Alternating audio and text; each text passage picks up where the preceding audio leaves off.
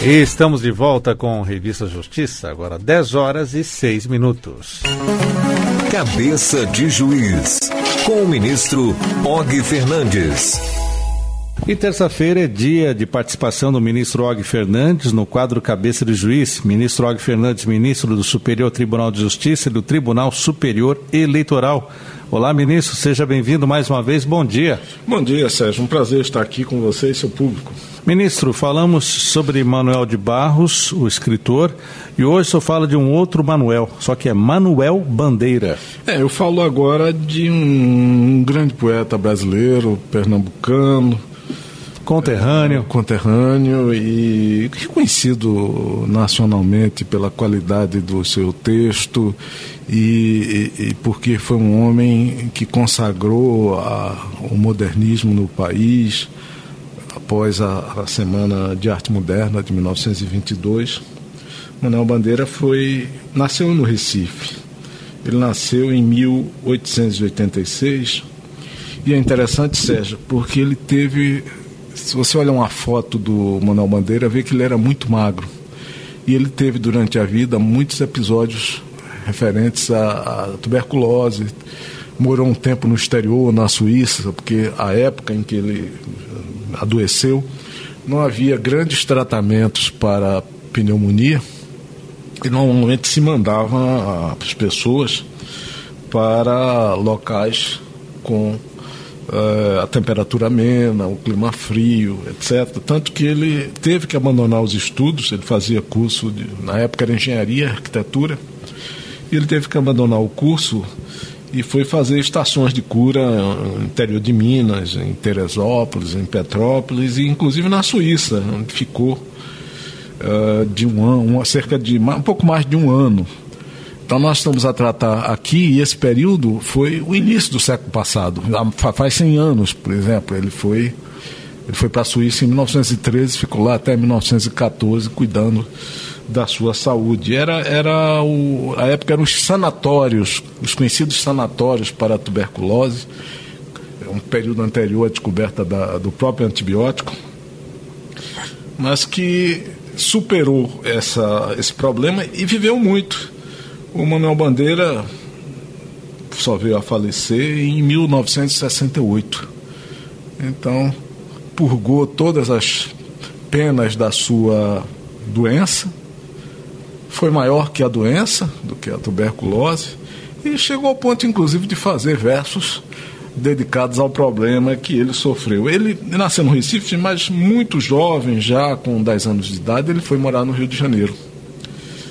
E lá ele, ele concluiu o secundário no Colégio Pedro II, bacharelando-se depois em letras. Foi quando ingressou, já em São Paulo, na Escola Politécnica para fazer engenharia e arquitetura. Então, eu já falei aqui que nem sempre o dom da literatura vem acompanhada com vem acompanhado de uma formação na área de direito ou na área da, de humanismo.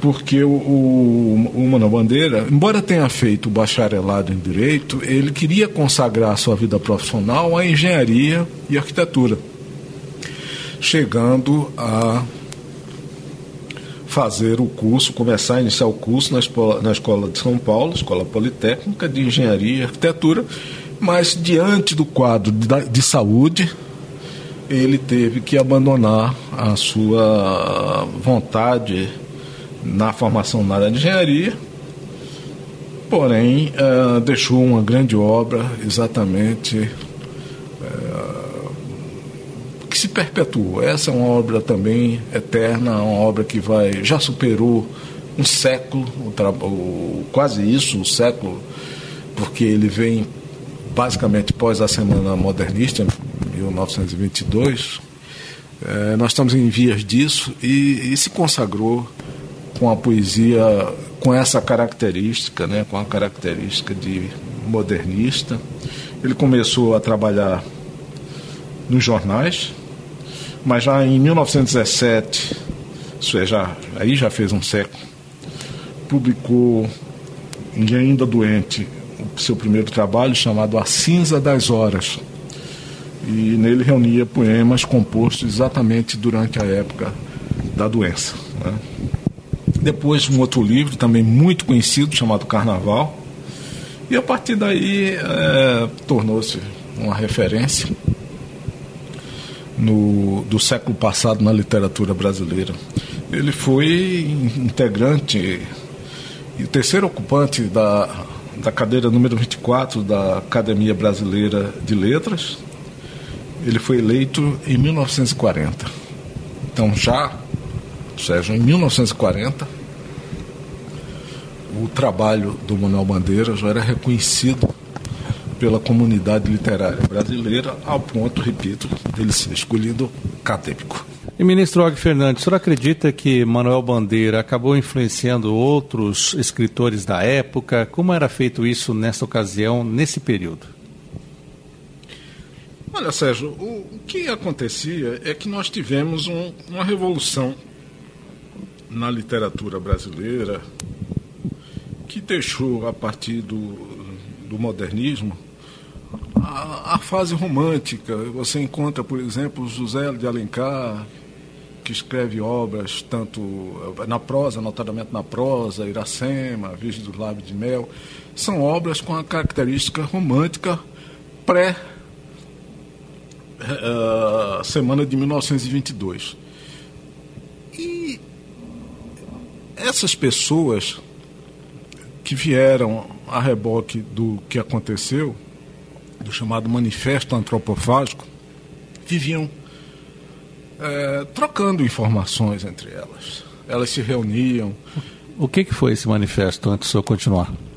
Foi o grande manifesto da Semana de Arte Moderna de 1922, que exigia uma, um texto literário mais brasileiro. Não é?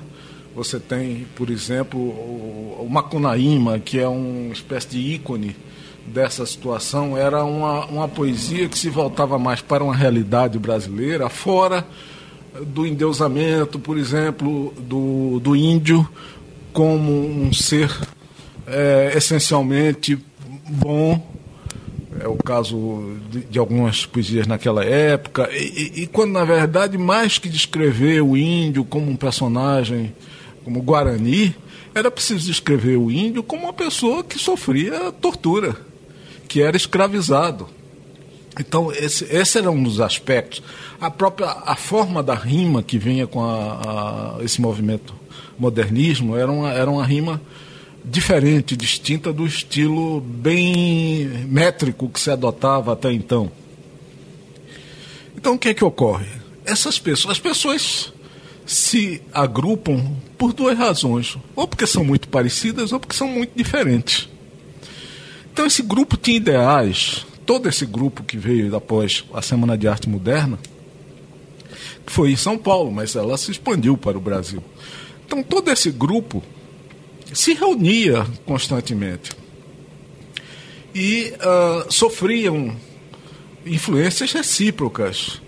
Os textos, por exemplo, de Carlos Drummond, mais a seguir do próprio Manuel Bandeira, eles costumavam fazer seus versos, Oswaldo de Andrade e outros, e, e, e discutiam e trocavam uh, as informações dos seus textos em rima, em, enfim, em poesia, com os contemporâneos.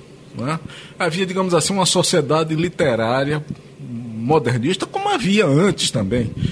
Mas os meios de comunicação eh, facilita, facilitavam a, a, difusão dessas ideias. Os jornais, a partir do, do século XX, notadamente já uh, a semana é de 1922, né, o momento histórico do modernismo é 1922. Então nós já estamos aí numa época em que havia muita divulgação. Né? Os jornais no Rio, havia vários jornais no Rio e São Paulo. Isso havia uma influência recíproca dessa poesia.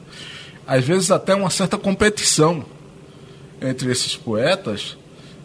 Esse episódio, por exemplo, aconteceu mutatis mutandis, isso é, mudando o que tem que ser mudado, aconteceu com os Beatles. Não tem nada a ver com a literatura brasileira. Mas o que aconteceu com os Beatles é que, num certo momento, o grande produtor dos Beatles passou a estimular o John Lennon e o Paul McCartney a competirem, a fazerem letras e melodias cada vez melhores. E isso impulsionou os Beatles também de uma época, no início da carreira deles, no final dos anos, no início dos anos 1960, em muito pouco tempo, a deixar músicas é, leves, edulcoradas, açucaradas, para uma poesia é, consistente e, e, harmonia na música consistente. Também aconteceu no Brasil, mudando agora para a, a, os poemas e a, a, fase do modernismo. Todos esses movimentos é, atraem pessoas e às vezes separam pessoas. Então, a reboque da Semana de Arte Moderna teve a geração 45. Pernambuco teve uma geração de poetas, a geração de 1965, onde se destaca nomes como Carlos Pena Filho, Mauro Mota, é, é, que veio a, a, seguir o rastro traçado pelo modernismo brasileiro. Então é, isso é histórico, isso vai ficar é, perene na minha maneira de ver. Então o, o trabalho do Manuel Bandeira foi um dos que mais operaram, um dos que mais contribuíram para a evolução dessa veia literária surgida com o aparecimento do, do modernismo no Brasil. E, ministro, para encerrarmos, o senhor comentou até sobre a enfermidade, sobre a doença de Manuel Bandeira. Isso acabou influenciando até no texto dele, então? Pois é, Sérgio. O Manuel Bandeira eh, escreveu um, um, uns versos já na, seguindo o estilo modernista que é uma referência aos seus problemas de saúde, numa época em que, repito, não havia tratamento médico mais eficiente, porque ainda não tínhamos antibiótico, e ele escreveu, escreveu uns versos chamados, chamado Pneumotórax, que é uma delícia de texto, porque ele ironiza com a sua própria situação de doente. E o, o texto dele diz o seguinte: o nome é Pneumotórax febre, hemoptise, dispneia e suores noturnos. A vida inteira que podia ter sido e que não foi. Tosse, tosse, tosse. Mandou chamar o médico. Diga 33, 33, 33, 33. Respire. O senhor tem uma escavação no pulmão esquerdo e o pulmão direito infiltrado. Então, doutor, não é possível tentar o pneumotórax? Não. A única coisa a fazer é tocar um tango argentino. Então, se vê aqui a, a ironia e o, o, a leveza com um problema de saúde grave que ele possuía, né, a partir do seu texto, que é um, um, um exemplo muito claro de daquela uh, geração que surgiu no final do século, no início do século passado. E é preciso lembrar, por exemplo, que nós sabemos há alguns poetas brasileiros que tiveram suas, suas letras musicadas. O Manuel Bandeira foi um deles. Manuel Bandeira teve a sua famosa Vou Embora para Pazárgada musicada. Isso já foi Uh, vários autores, vários, vários cantores já gravaram músicas, como também houve com Carlos Drummond de Andrade, né, textos literários é, em forma de, de, de, poesia e de versos que vieram a ser até mesmo, até certo ponto, clássicos na música popular brasileira. E isso faz muito bem a todos os brasileiros. Está certo, ministro. Hoje, no quadro Cabeça de Juiz, falamos sobre a vida de Manuel Bandeira com a participação sempre, todas as terças-feiras, do colunista desse quadro, o ministro do Superior Tribunal de Justiça e também do Tribunal Superior Eleitoral, Og Fernandes.